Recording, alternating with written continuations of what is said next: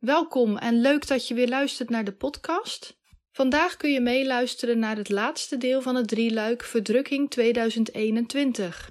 Een nader op ingaande podcastreeks die gaat over de eindtijd.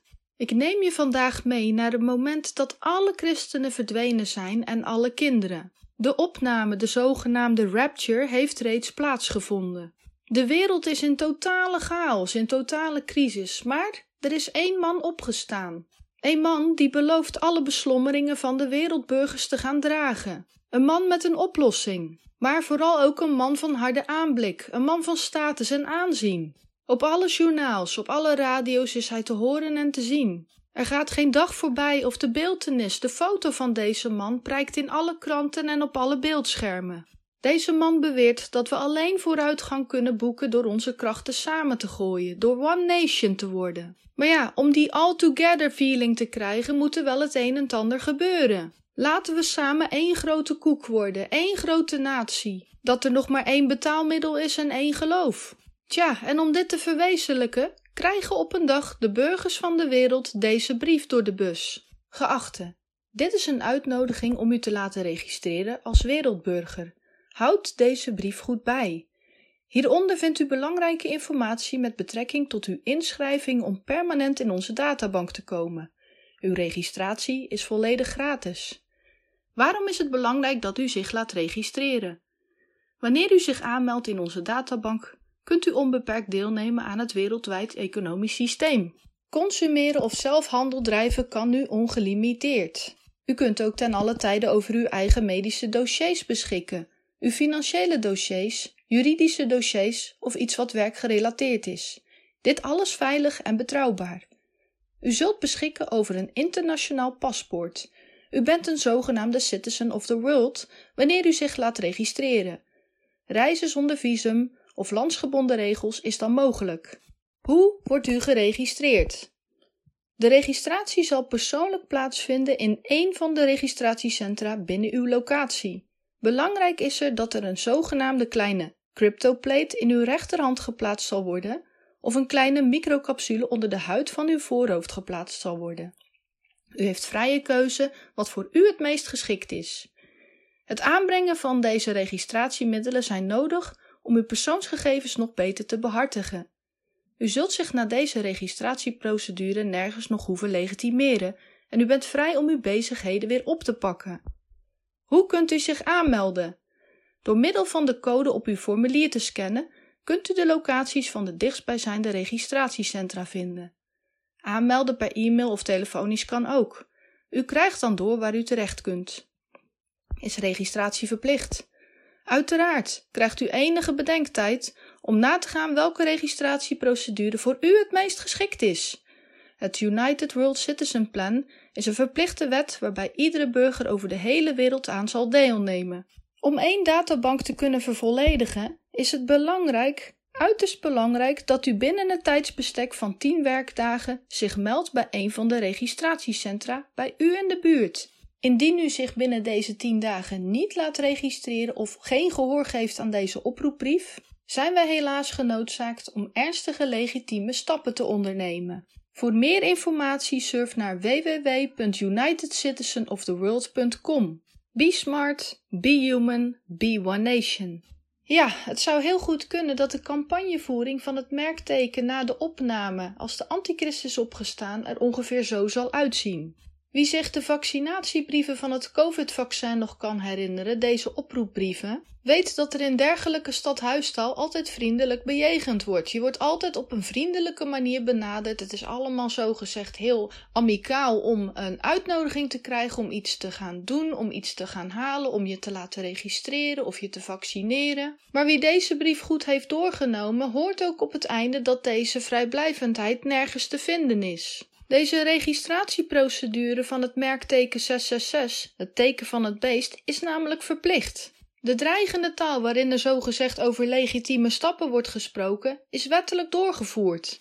De paaiende wijze waarop er gesproken wordt of je eventjes wil nadenken of je je rechterhand gebruikt om je te laten registreren of je voorhoofd, geeft mensen een vals gevoel van vrijheid. Ach, eigenlijk toch wel fijn dat we zelf mogen kiezen of ik het nu op mijn voorhoofd laat zetten of op mijn rechterhand. Die vrijheid heb ik gelukkig nog. Dat mag ik gelukkig zelf kiezen.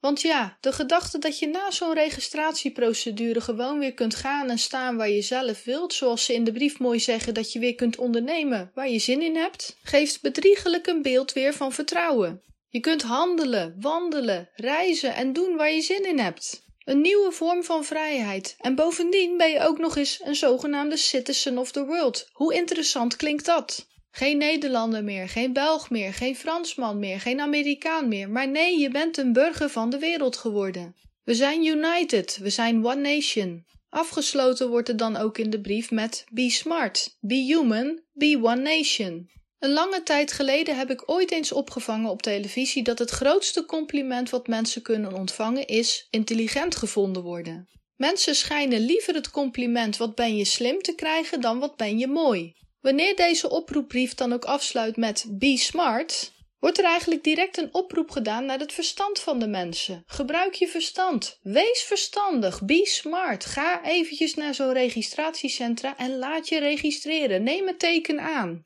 Ja, en wie eigenlijk een beetje naïef denkt dat mensen daarvoor niet in de rij zullen staan, die zitten denk ik helemaal naast. Met een slimme campagnevoering, mond-tot-mond reclame en buurman tegen buurman, wanneer je eigenlijk geraffineerd begint te netwerken onder mensen en een schuldgevoel de wereld in helpt, kom je al een heel eind. Ga er gerust maar vanuit dat er niet alleen op televisie en op smartphones reclame komen om je te laten registreren, maar dat ook burgers posters aan hun ramen zullen hangen of jij je alsjeblieft ook wil laten registreren. Be smart, be human, be one nation.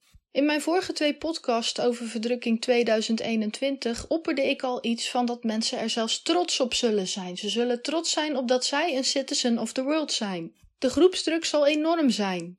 Tien werkdagen bedenktijd is ook eigenlijk niet zo lang. Wanneer je binnen deze kalenderdagen gewoon braafjes meedoet wat iedereen zal moeten doen, je meldt je dus aan, je gaat zo'n teken gaan halen op je rechterhand of voorhoofd en er is verder niets meer aan de hand, zo maak ik me meer zorgen over wat er na die tien dagen gaat gebeuren wanneer je niet gereageerd hebt, wanneer je niet hebt ingeschreven voor een afspraak te maken. Vandaag, anno 2021, speelt de overheid en de, de wereld over het algemeen al enorm in op het gemoed van de mensen. Het is voor je eigen goed, het is voor je eigen bestwil. Doe dit nou gewoon en zeur gewoon niet zo. Ja, wij mensen weten niet altijd inderdaad wat goed voor onszelf is, maar wij kennen onszelf wel beter dan dat een ander ons kent. Wanneer we het denken aan anderen beginnen over te laten, zijn we afhankelijk. Vallen we ten prooi en voor je het weet zit je in de val. Ja, want in de val lopen, dat is de hele opzet. Als jij na tien werkdagen niet gereageerd hebt op je brief, dan zullen er sancties volgen. Legitieme sancties. De love and understanding in de wereld is weg. Zodra er bestelbusjes van United World Citizen aan je deur staan, wanneer geautoriseerde personen uitstappen en aanbellen, zal er zelfs nog iets gemijmerd worden van: dit is waarschijnlijk een misverstand. Misschien heeft u de brief niet gekregen. Er zal vast digitaal iets fout gelopen zijn waarom u zich nog niet geregistreerd heeft. Maar geen nood, wij hebben in ons bestelbusje van alles liggen om het nu ter plekke te kunnen naambrengen. Loop maar eventjes mee naar buiten en dan is het zo gefixt. Ja, die leuke bestelbusjes met inderdaad alle tools en tricks om zo'n teken op je hand te laten zetten of op je voorhoofd. Met de nodige computers om je meteen als wereldburger te laten registreren. Dat ook jij een van hen bent. Maar in dezezelfde bestelbusjes liggen er ook handboeien. Er ligt ook een stungun, zo'n zogenaamde elektrische taser. Er liggen spuiten en medicatie om iemand te verdoven, om iemand te kalmeren. En nee, niet omdat iemand een paniekaanval zou krijgen tijdens de procedure. Deze middelen, deze tools liggen daar allemaal voor de mensen die nee zeggen. Nee zeggen tegen het teken van het beest doe je beter niet. De grote nieuwe wereldleider verdraagt namelijk geen nee. You're in or you're out. Wanneer je het teken niet wilt en het busje staat voor je deur, dan kun je het maar beter op een lopen zetten. Ergens in de hoop dat je buren je niet zullen verlinken. Er is namelijk een wereldwijd beloningssysteem op poten gezet, waarbij collega's, buren, vrienden en zelfs geliefden elkaar kunnen aanklagen, kunnen aanvinken en aanwijzen wie het teken nog niet genomen heeft. Het wordt onze nieuwe burgerplicht. Mensen die niet mee willen doen met de registratieprocedure zijn een gevaar voor de samenleving. Het zijn complotdenkers, mensen. Ze zijn werkelijk geschift en het zou me niet verbazen dat zij iets met de verdwijning van de vele mensen te maken hebben. Deze mensen zijn evil, ze zijn slecht. Ja, wanneer je dit genoeg herhaalt in campagnes, in de politiek en op televisie, dan zullen de mensen dit voor zoete koek aannemen. Wanneer deze nieuwe politieagenten van de wereld je te pakken krijgen en je blijft nee zeggen tegen het nieuwe registratieproceduresysteem, zul je volgens de Bijbel worden afgevoerd en het zal letterlijk je kop kosten. Je zult gedood worden door het zwaard.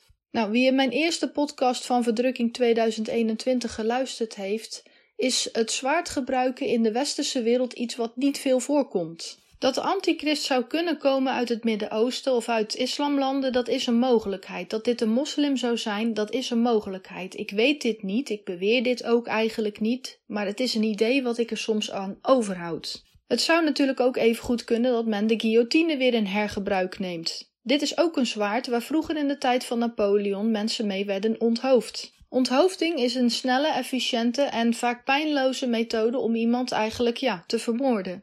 Over wie de antichrist precies zal zijn, wat zijn nationaliteit zal zijn, waar die vandaan zal komen, is veel onduidelijk. De Bijbel geeft hier eigenlijk heel weinig over prijs. Maar de fictieve manier die ik net omschreef van het krijgen van de brief tot de registratieprocedure, dit is wel waar. Hoe ik het omschreven heb is natuurlijk fictie, maar dit zou heel goed een mogelijkheid zijn dat het zo ongeveer zal zijn. Wanneer we een kijkje nemen in het hedendaagse, in vandaag de dag, dan zien we eigenlijk al dat er een enorme druk op de mensen gelegd wordt. Er wordt een enorme druk onder buurman en buurman gelegd. Ja, eigenlijk om gewoon met de meute mee te doen. Ga het vaccin halen, laat je vaccineren. Neem je dit niet, nou dan heb ik niks meer met je te maken. Dit gebeurt bij mij al op het werk. Kijk, nogmaals beweer ik niet dat het vaccin nemen of niet nemen dat dat iets kwalijks is, maar de druk die erachter zit is niet goed. De schuldgevoelens die ons worden aangepraat rondom de klimaatbeheersing, rondom het veranderen van de, ja, de weersomstandigheden, het klimaatveranderende weer, de ijskappen die aan het smelten zijn, ook het veganisme, de vleesindustrie, alles waar we eigenlijk vandaag de dag mee te maken krijgen, we krijgen een schuldgevoel op ons. We verliezen in 2021 een beetje onze eigenheid, lijkt het wel. Ook wanneer je om je heen kijkt, mogen mannen eigenlijk geen mannen meer zijn, vrouwen mogen geen vrouwen meer zijn. We moeten eigenlijk one nation worden, we moeten één worden, één geslacht als het ware ook. We moeten genderneutraal zijn. Het is allemaal heel mooi dat er zo regenboogvlaggen uithangen en allerlei kleurtjes en pracht en praal, maar zo kleurrijk is de wereld niet meer. Men blijft maar mengen en mixen tot we eigenlijk één bruine kleur worden. De aanloop om van alles één nation te maken, one nation, dat is eigenlijk nu al aan het gebeuren. We worden er eigenlijk al op voorbereid. Ja, en vorig jaar werd ik ook eigenlijk gewaar dat veel katholieke kerken zich verbroederen met de Koran, met de islam, met mensen uit de islamwereld. Dit mag misschien een beetje cru klinken, maar ik heb zelf vroeger een tijdje in een katholieke kerk gezeten en onze priester, onze pastoor van de kerk, sprak ook vaak over dat we onze moslimbroeders moesten verwelkomen. Breng eens een bezoekje aan de moskee, dat kan allemaal geen kwaad. Bepaalde kardinalen in het Vaticaan hebben uitspraken gedaan dat Allah ook best eens God zou kunnen zijn. Wanneer de mensheid zal denken dat we eigenlijk in feite allemaal één God dienen, of hij nu Mohammed, Allah, Gandhi, Hindoe, Boeddha of wat dan ook heet, het is allemaal één grote koek. Het is allemaal één pot nat. We bidden allemaal tot hetzelfde. We willen allemaal hetzelfde en we zijn allemaal één. Nou, ik zal je zeggen dat dit dus niet mogelijk is. Dit kan eigenlijk niet. Maar goed, we gaan even terug naar de plaats, naar het moment waar we net waren. Het moment van de grote wereldregistratie. Ergens in een middelgrote stad in het noorden van het land, in de Kastanjelaan, heeft de hele straat zich al laten registreren. Alhoewel, de laatste dagen waaien er hier en daar wat geruchten over de bewoonster van nummer 15. Veel mensen in de straat zijn er zeker van. Ze heeft haar brief gehad, maar we hebben haar helemaal nog niet op het registratiecentrum gezien. Niemand overigens, ook haar collega's niet en ook niet mensen van haar eigen familie. De bewoonster van Kastanjelaan nummer 15 woonde vroeger met haar gezinnetje op de hoek. Haar man geloofde in God, zij niet. Sinds dat haar man spoorloos verdwenen is en de kinderen ook, is ze totaal radeloos. De bewoonster van nummer 15 komt het huis nauwelijks uit. En dat is nou juist zo vreemd, vinden de buurtbewoners. De sfeer in de Kastanjelaan is boosaardig geworden. Meerdere buurmannen hebben al reeds boos op het raam geklopt. Vrouwen uit de straat hebben daarentegen geprobeerd aan te bellen, contact te zoeken. Er wordt echter al een tijdje niet meer open gedaan. Wanneer na tien werkdagen op de elfde dag het busje van United Citizens of the World voor de deur staat, het huis omgeven is door agenten, is men na vele pogingen om binnen te komen genoodzaakt om de deur in te trappen. Na een geforceerde binnenkomst blijkt het huis leeg. Iedere kamer wordt nagekeken, zelfs op zolder tot in de kruipkelder. Luiken en kastdeuren worden bruut opengebroken, maar ons Lisa uit de straat is verdwenen. Lisa is nergens meer te zien, nergens meer te vinden en niemand weet waar ze is. Wanneer de agenten buiten het huis komen, is er een kort buurtcomité-overleg. Die bewoonster van nummer 15, die zogenaamde Lisa, kennen jullie die een beetje? Hebben jullie nu echt geen idee bij wie ze zou kunnen zitten of waar ze zich ophoudt? Ja, wanneer de hele straat het onderonsje met deze agenten heeft, wordt er tevens gelijk een soort van Amber Alert uitgezonden. Waar vroeger dit zogenaamde Amber Alert uitgezonden werd voor vermiste kinderen, maar ja, aangezien alle kinderen weg zijn, heeft het weinig zin om een Amber Alert voor vermiste kinderen de wereld in te helpen, wordt deze app nu min of meer ingezet om ongehoorzame burgers op te sporen. Per direct ontvangen alle buren gelijk de gegevens van Lisa. Haar foto, haar geboortedatum, alles prijkt op de smartphones van de vele buurtbewoners. Een buurman lacht een beetje. Vroeger vond ik die vent van haar een beetje de rare. Die christen, weet je wel. Eigenlijk vond ik Lisa nog de meest normale van het hele stel. De agenten gaan terug naar het busje. Vandaag hebben ze niet zoveel succes gehad, maar Lisa vinden dat zal wel lukken. De zogenoemde Dead or Alive vlieger gaat alleen niet op. Ze willen Lisa levend vinden en degene die haar vindt, die krijgt een hoge beloning. Dus ja, de hele buurt belooft om naar haar uit te kijken, want zo'n vette beloning, dat wil iedereen wel. Het is tenslotte al moeilijk genoeg. Doorheen de hele stad hangen er ook camera's. In de bossen en stadsparken zijn de bewegingssensoren. Deze zogenoemde smartcamera's detecteren werkelijk alles. Warmtebronnen, movement, infrarood. Iedere ademteug die je neemt wordt gezien. Maar ja, heel raar, toch is het Lisa gelukt om te ontsnappen. Lisa houdt zich dan ook tijdelijk op in ver uitgestrekte natuur. Iedere nacht slaapt ze ergens anders, want nergens is ze veilig. Er zijn namelijk al nachten geweest dat ze in de verte mensen hoorde. Terwijl ze zo op de vlucht is, heeft ze de laatste dagen veel nagedacht over wie haar man eigenlijk was. Vijf jaar geleden, voor de opname, kwam hij tot bekering. Een collega van zijn werk had hem over Jezus verteld en in het begin moest hij daar altijd heel erg mee lachen. Een periode van gesprekken die Lisa zich nog als de dag van gisteren kan herinneren. Haar man was in het begin ook nogal sceptisch. Moet je nou eens wat weten, ik heb een nieuwe collega die naar de kerk gaat en hij heeft mij uitgenodigd om mee te gaan. Gekker moet het niet worden, hè?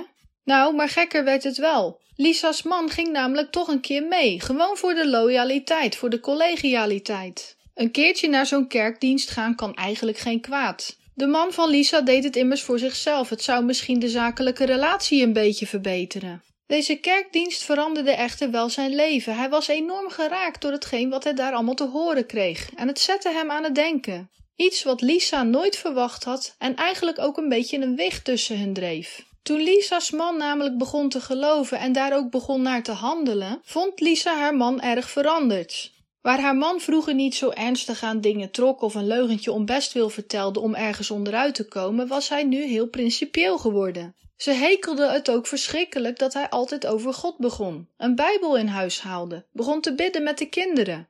Lisa, please, ga ook een keer mee naar deze kerk. Je zult zien dat je het er leuk gaat vinden. Kom dan alleen maar voor het kopje koffie. Je zult zien dat het je zal veranderen. Maar Lisa hield voet bij stuk. Ze hield haar poot stijf. Ik geloof niet in die God van jou.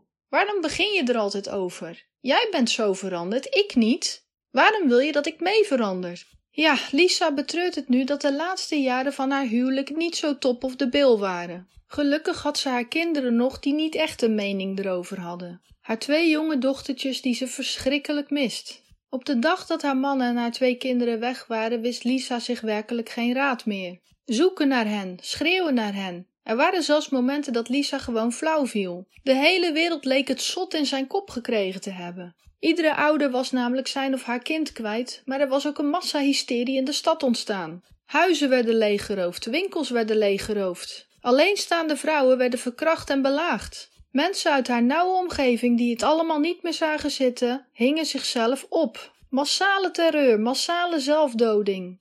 Ongelukken die mensen hadden meegemaakt omdat ze in de bus zaten en de chauffeur was in één keer verdwenen. Ziekenhuizen waren overvol, maar alle kinderafdelingen waren dan weer leeg. Als zijnde verdoofd kwam Lisa de dagen door, levende in één grote nachtmerrie. Lisa was ergens opgelucht toen er op televisie aangekondigd werd dat één man opgestaan was, dat één man de mensen zou gaan helpen.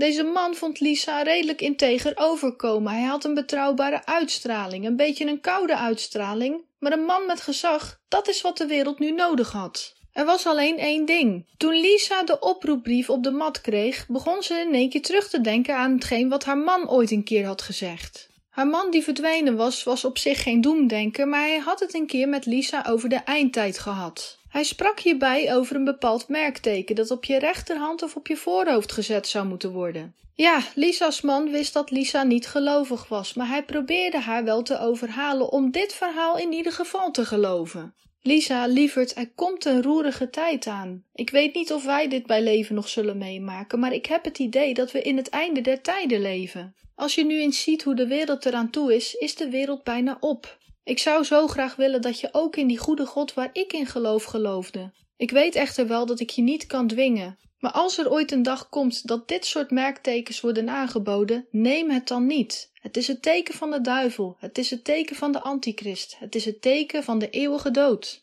Ach ja, haar man zei wel gekkere dingen. Ze noemde hem zelfs wel eens gekscherend een christengekkie.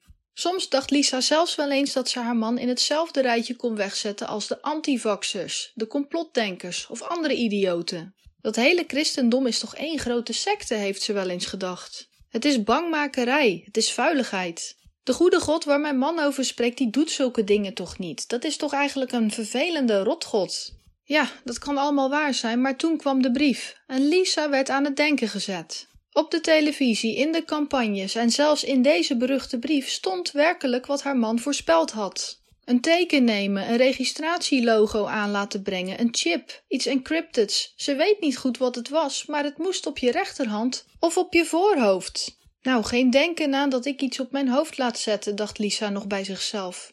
Maar het idee van de hand leek haar ook niet zo aantrekkelijk meer. Stel, hè, stel dat mijn man toch gelijk heeft. Och ja, wat zorgde dat geloof van haar man toch voor veel verdeeldheid, voor spanning en stress in het huishouden. Maar het plan dat deze brief nu voorstelde, daar kreeg Lisa ook werkelijk de bibbers van. Ze zullen je doden, had haar man ooit geroepen, als je het teken niet neemt. Maar het is de enige manier dat we ooit weer zullen samen zijn. Ja, de geruchten gingen inderdaad dat als je niet binnen tien werkdagen zou reageren op de brief, er inderdaad hele hoge prijzen zouden moeten betaald worden. Meedoen met de straat en je gewoon laten registreren wilde Lisa in één keer niet meer. Maar ja, ze was haar leven eigenlijk ook nog niet zat. Om het zekere voor het onzekere te nemen, besloot ze op een nacht te vluchten. Schone kleding had ze nog wel om aan te trekken en eventueel mee te nemen, maar de koelkast was helaas op. De spullen die in de koelkast stonden waren over de datum. Even naar de supermarkt gaan om nieuw eten te halen kon niet meer. Het afschuwelijke besluit dat Lisa toen moest maken om toch te kunnen eten, was het lievelingskonijntje van haar verdwenen dochter te slachten en op te eten. Iets wat Lisa schreeuwend en snikkend heeft gedaan. Nooit had ze in haar leven gedacht dat ze iets dergelijks moest doen om te kunnen overleven. Sowieso had Lisa er nooit aan gedacht dat ze moest overleven. Slapen in de open lucht onder wat takken, bladeren en paddenstoelen eten en soms zelfs een aangereden dier dat aan de kant van de weg ligt, Lisa wordt er letterlijk doodziek van. Ze voelt zich niet alleen verlaten door iedereen ter wereld, ze voelt zich ook steeds zwakker worden. Ze loopt rond met hoge koorts en haar lichaam kan bijna niet meer. In de nacht van donderdag op vrijdag probeert Lisa bij een vies beekje iets te gaan drinken. Het water is vies, het water is vuil en het stinkt er naar de dood. Zou ook hier iemand liggen te rotten, want Lisa is al heel wat tegengekomen sinds haar vluchtroute. Een lijkenlucht, een stank, het hangt werkelijk over de hele wereld. Lisa drinkt iets uit haar handen en verliest daarna het bewustzijn. Wanneer ze haar ogen weer openslaat, ligt ze in een oud schuurtje bovenop een tafel. Om haar heen staan enkele mensen. Goede mensen, beweren zij. Zouden deze mensen ook op de vlucht zijn? Zouden ze tijdens hun vluchtroute Lisa gevonden hebben? Lisa heeft een warme deken om zich heen, een kussentje onder haar hoofd en naast haar staat een flesje water. Schoon water. De vrouw die naast haar staat vraagt of Lisa iets wil drinken. Ik ben blij dat je bijgekomen bent. Gelukkig leef je nog. Nou, Lisa weet niet of ze daar zo blij mee moet zijn, maar zouden er dan toch nog goede mensen bestaan? Zodra Lisa van de tafel wil klimmen om zich in een stoel neer te zetten, gaat de deur in één keer open. Het zijn agenten van United Citizens of the World. Fijn dat jullie gebeld hebben, zegt een van de mannen. Naar deze vrouw waren we al een tijdje op zoek. Ja, Lisa weet op dat moment niet meer waar ze het zoeken moet. Ze schreeuwt het uit van angst. Een van de agenten neemt Lisa stevig in de houtgreep, terwijl een andere agent de andere mensen uitbetaalt. Hij opent een soort app op zijn telefoon en de mensen krijgen een glimlach op hun gezicht. Buiten staat het busje te wachten. Lisa wordt met grof geweld het busje ingetrokken. It's time to make a choice. Nu is het moment dat ze de keuze moet maken. Geen seconde wachten wij nog langer. Het is nu of het is niet. Wanneer Lisa in haar hoofd begint te bidden en vraagt om vergeving aan God voor de eerste keer, besluit ze om het merkteken niet te nemen. De mensen in het schuurtje blijven achter. Het busje rijdt weg. Nog voor de zon opkomt, is Lisa geliquideerd. Haar lichaam wordt ergens in een greppel gesmeten, zomaar aan de kant van de weg. Wie het 666-teken van het beest niet geaccepteerd, hoort niet thuis in deze wereld. Ja, ik besef dat deze theorie enorm hard klinkt. Misschien denk je nu wel bij jezelf: Helen, weet je überhaupt al waar je over praat? Wat vertel je ons nu allemaal? De situaties zijn fictief, dit is nog niet gebeurd, maar dit zou wel kunnen gebeuren. De onderdelen van dit verhaal die ik omschrijf zullen ook uitkomen. Er zal geen bedenktijd zijn. Er zal een moment komen dat je het teken van het beest als achterblijver zou moeten accepteren. Het verhaal van de achtergebleven Lisa klinkt alsof het rechtstreeks uit een verschrikkelijke film komt. Je zou ook best kunnen denken: ja, zo zout heb ik het nog nooit gegeten, mensen die zomaar vermoord worden. Maar is de wereld werkelijk zo integer op dit moment? In 2021, waarin we nu leven? Laten we eerlijk zijn, de wereld is niet zo goed. Mensen zouden elkaar vermoorden voor een kleinigheid. Mensen zouden elkaar verraden voor een klein bedrag. We leven vandaag de dag ook niet in een dergelijke crisissituatie waarin er miljoenen mensen verdwenen zijn en alle kinderen weg. Wanneer mensen hun partners, vrienden, familie, kinderen hebben, ja, verloren in hun ogen, die opgenomen zijn door Jezus, is er weinig nog om voor te leven. Het moraal van veel mensen zal zakken tot het vriespunt. De hoop is verloren, er is geen uitzicht meer. Tijdens de grote verdrukking komt er een tijd van één voor allen, ieder voor zich. Overlevingsdrang zit in de mens ingeprogrammeerd. Wanneer je je leven in zo'n situatie kunt vergemakkelijken, zal ik maar even zeggen, door eventjes dat teken te gaan halen, dan zullen veel mensen dat ook doen. Veel mensen willen verder, ze willen door. Sommige mensen zijn ook misleid, maar het teken accepteren of je nu misleid bent of niet, of je nu met de meute meegaat of stevig in je schoenen staat, dat doet er niet toe. Kiezen is kiezen. Gekozen is gekozen. En dan die antichrist. Wees nou eens eerlijk. Iemand die jou eigenlijk geen keuze geeft. Of je neemt mijn merkteken of anders mag je doodvallen van mijn part, dan maken we je een kopje kleiner, is geen goede man om te volgen.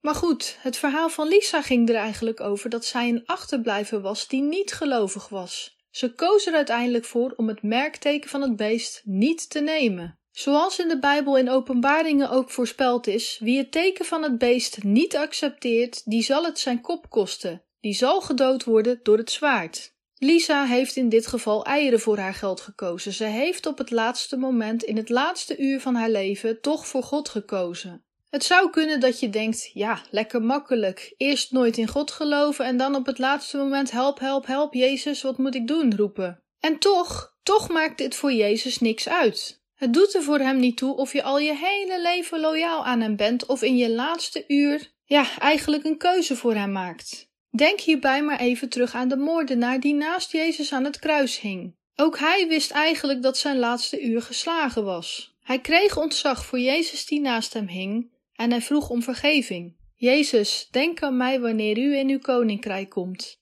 Jezus, die op dat moment zelf aan het lijden was, stelde hem gerust en zei: Vandaag nog zul je met mij in de hemel zijn. In dit fictieve verhaaltje over de achtergelaten Lisa zou dit ook zomaar kunnen. Zoals ik in de eerdere podcasts over de verdrukking 2021 zei, gaat Jezus niet meer terugkomen naar de aarde om je nog eventjes op te komen halen. Je hebt eigenlijk en feitelijk tijd genoeg gehad om voor Jezus bij leven en welzijn een keuze te maken. Maar God ziet wel het hart aan op dat moment, en het hart van Lisa is een oprecht hart. De woorden van haar man over het geloof hebben destijds toch een zaadje geplant. Dat Lisa dit in haar doodsnood voelt ontkiemen, is niet raar, is niet gek en is eigenlijk een wonder. En een schrale troost en wees gerust, mensen zoals Lisa zullen er ook zijn na de opname. Ik sprak wel net over de fictieve Kastanjelaan, een zomaar genoemde straat waarin eigenlijk alle mensen wel het merkteken hebben aangenomen, maar zelfs in de tijd van de grote verdrukking zullen er nog mensen zijn die dit teken niet zien zitten, die het niet nemen en zullen ontsnappen.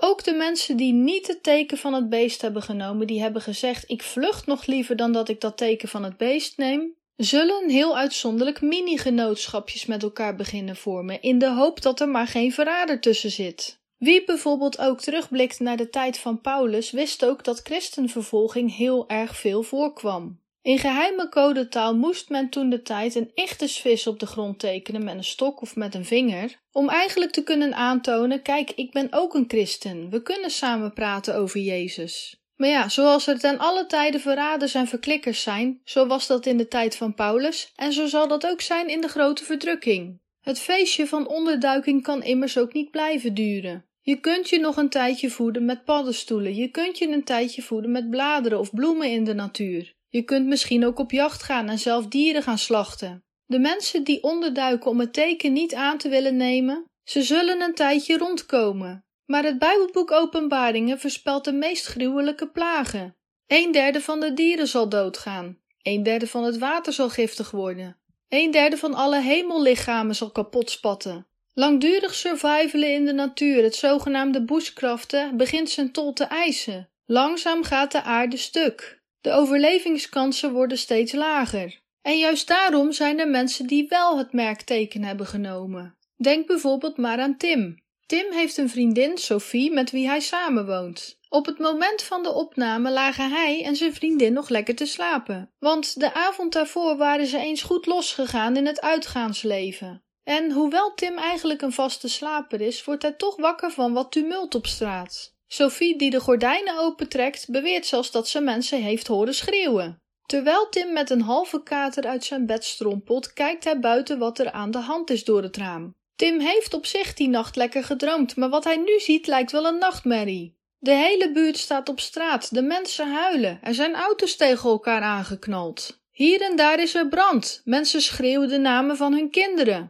Overal liggen kledingstukken op straat, honden lopen los. Jeetje, wat is hier in hemelsnaam gebeurd? Ja, Tim liep al een tijdje rond met de gedachte: misschien moeten we een keer naar een betere buurt verhuizen. Nu het op mijn werk wat lekkerder gaat, kunnen we ons wel iets beters permitteren. Deze buurt is enorm achteruit gegaan. Maar oh wee, wat Tim hier allemaal te zien krijgt, heeft hij nog nooit eerder gezien en gehoord. Tim wil eigenlijk gaan kijken op straat wat er allemaal gebeurd is, maar Sophie houdt hem tegen. Misschien is het beter dat we even niet naar buiten gaan. Wanneer Sophie haar telefoon raadpleegt wat het laatste nieuws is, ziet ze de verschrikking der aarde. Niet alleen in haar straat, maar over de hele wereld zijn er dit soort toestanden aan de gang.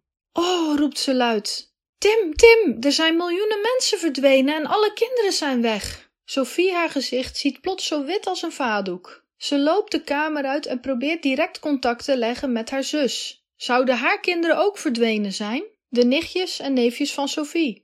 Ja, en natuurlijk is dit zo. Tim en Sophie zijn er werkelijk niet goed van. Al heeft het er veel van weg dat Tim zich toch iets sterker houdt dan Sophie. Tim is sowieso van mening dat je je ten alle tijde goed en sterk moet houden. Wanneer dan op den duur ook de nieuwe wereldleider wordt aangesteld als wereldregeerder, ziet Tim het eigenlijk allemaal wel goed komen. Hij kent deze man niet, maar hij heeft er alle vertrouwen in dat de wereldoverheden deze man gekozen hebben omdat hij echt wel iets laat zien en echt wel dingen op poten gaat zetten die de wereld voorgoed kunnen verlossen. Bovendien ziet Tim ook in de livestreams van deze antichrist dat alle plannen slagen. Nog nooit was er een regering, een wereldleider geweest die zoveel macht en aanzien had. Wanneer de eerste oproepbrieven voor registratie in de bus vallen, heeft Tim zijn besluit al gemaakt omdat hij ijdel is en graag met zijn uiterlijk bezig is, wil hij echter het merkteken niet op zijn voorhoofd, maar wel op zijn rechterhand. Tim is heel erg trots dat hij een citizen of the world gaat worden. De meeste mensen in zijn omgeving overigens. De mensen die toch twijfelen of zich wegsteken ervoor, begrijpt hij niet. Wanneer je nou gewoon verder kunt met leven, je gewoon weer de draad op kunt pakken, een nieuwe wereldorde kunt meebouwen, dan doe je dat toch gewoon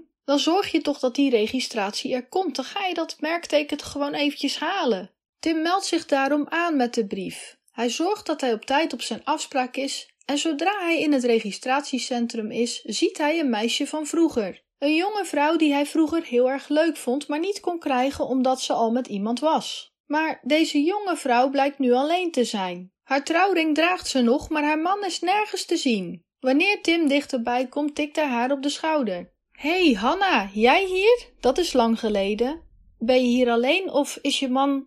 Tim stopt zijn zin. Het woord verdwijning durft hij bij deze mooie Hanna eigenlijk niet uit te spreken. Maar toch lijkt deze Hanna blij om hem te zien. Hé, hey, Tim, nou inderdaad, het is lang geleden. Ja, mijn man is inderdaad. Ook Hanna spreekt het woord verdwijning niet uit. Schaamt ze zich? Is het te pijnlijk? Zowel Tim en Hanna weten het eigenlijk niet goed. Tim krijgt een beetje een dubbel gevoel. Hij weet wel dat hij samen met Sophie is, zijn vriendin, maar de eerste aanblik van Hanna doet iets met hem. Zowel Tim en Hanna worden dan in één keer weggeroepen. Het is tijd voor de registratie. Ja, en die registratie duurt niet zo lang gelukkig. Zoals de brief al beweerde, kost het inderdaad niks. En pijnloos? Ach, Tim heeft nauwelijks iets gevoeld. Wanneer Tim naar zijn rechterhand kijkt, ziet hij doorheen zijn huid een heel klein logootje schijnen. Het is hetzelfde logootje als van de app die hij moest downloaden. De applicatie die nu ook op zijn smartphone staat. Tim weet niet zo goed wat het is. Het lijken wel drie dezelfde symbooltjes. Nou ja, in ieder geval is het gelukt. Wanneer Tim weer buiten komt, voelt hij zich toch een klein beetje anders. Het lijkt toch wel alsof er iets veranderd is. Alsof hij getreiterd wordt door een bromvlieg, zo kijkt hij plots naar de mensen om zich heen.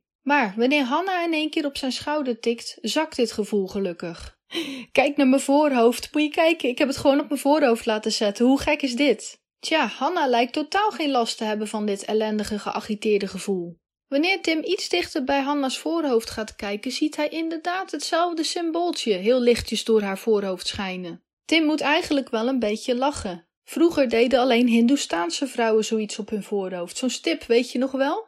Hanna kan het grapje wel waarderen, maar toch is er iets veranderd bij haar. Hanna, die nog heel sereen overkwam voor ze het merkteken aangebracht kreeg, lijkt nu heel erg opgefokt en opgewonden. Ze stuitert van energie en haar ogen staan wijd. Ach, wat kan mij het ook schelen, begint Hanna. Ik krijg ontzettend veel zin om met jou iets thuis te gaan drinken. Heb je zin om even met me mee te gaan? Ja, en zonder schroom gaat Tim met Hanna mee naar huis. In het achterhoofd van Tim klinkt het liedje van André Hazes junior.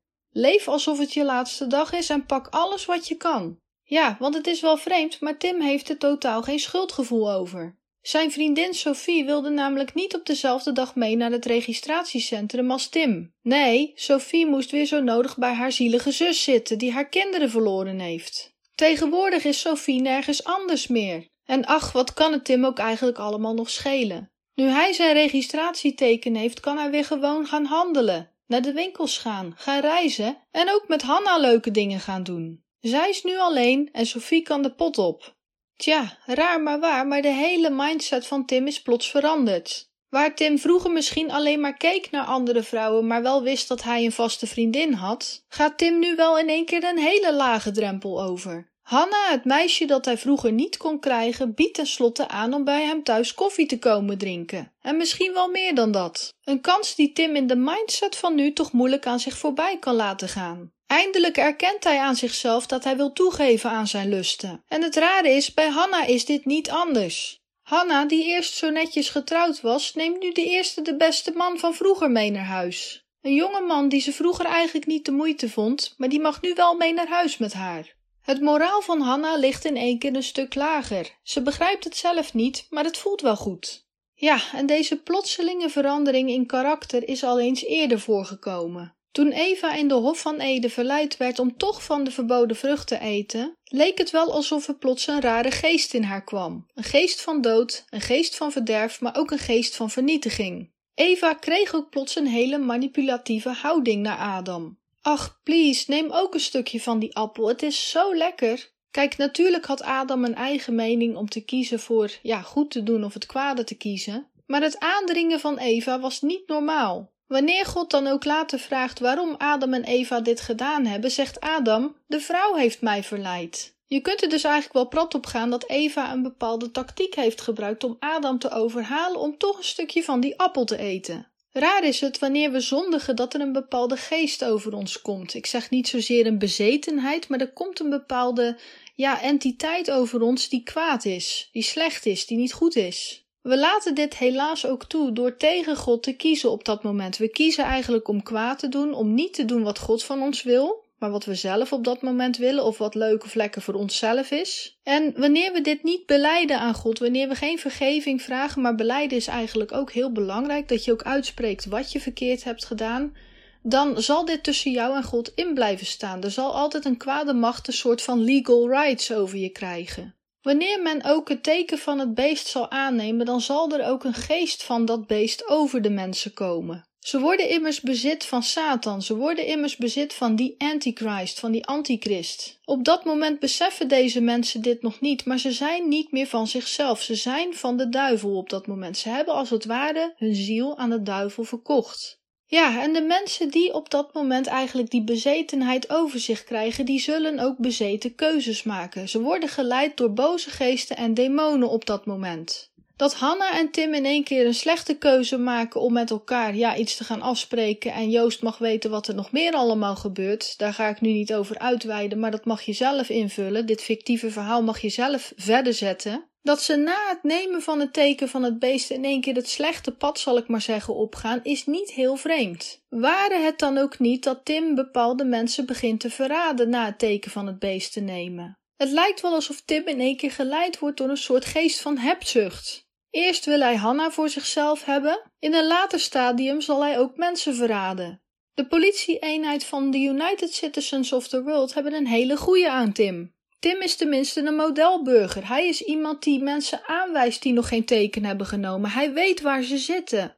Tim is zelfs zo'n voorbeeldburger dat hij zelfs weet met zijn slimme praatjes en zijn slimme tactieken mensen uit hun tent te lokken, uit hun kot te lokken, zodat ze aangegeven kunnen worden, zodat ze vervolgd kunnen worden. Tim heeft ook inmiddels de smaak geproefd van de beloningen die hij voor in de plaats vangt. Iemand opspeuren, iemand verraden of laten arresteren is een beloning ontvangen. Maar Tim en zowel Hanna weten eigenlijk nog niet welke beroerde ellende hen nog allemaal te wachten staat. Ja, zonder schroom kunnen ze winkels in, ze kunnen alles kopen, ze kunnen handelen en verhandelen. Ze zijn overal welkom en kunnen bezoeken wie zij zin hebben om te bezoeken. Maar ze weten niet dat de eeuwige dood om de hoek te wachten staat. Vele plagen en pesten zullen letterlijk uit de hemel op hun hoofd vallen. Het zal voor Tim en Hanna een verschrikkelijke tijd worden. Maar Hanna en Tim willen de Heer niet in hun hart sluiten. Zij zijn al reeds verloren door het teken aan te nemen. Maar ja, Hanna en Tim hebben helemaal niets met Jezus. Ze hebben helemaal niets met God en ze geloven niet in de hemel.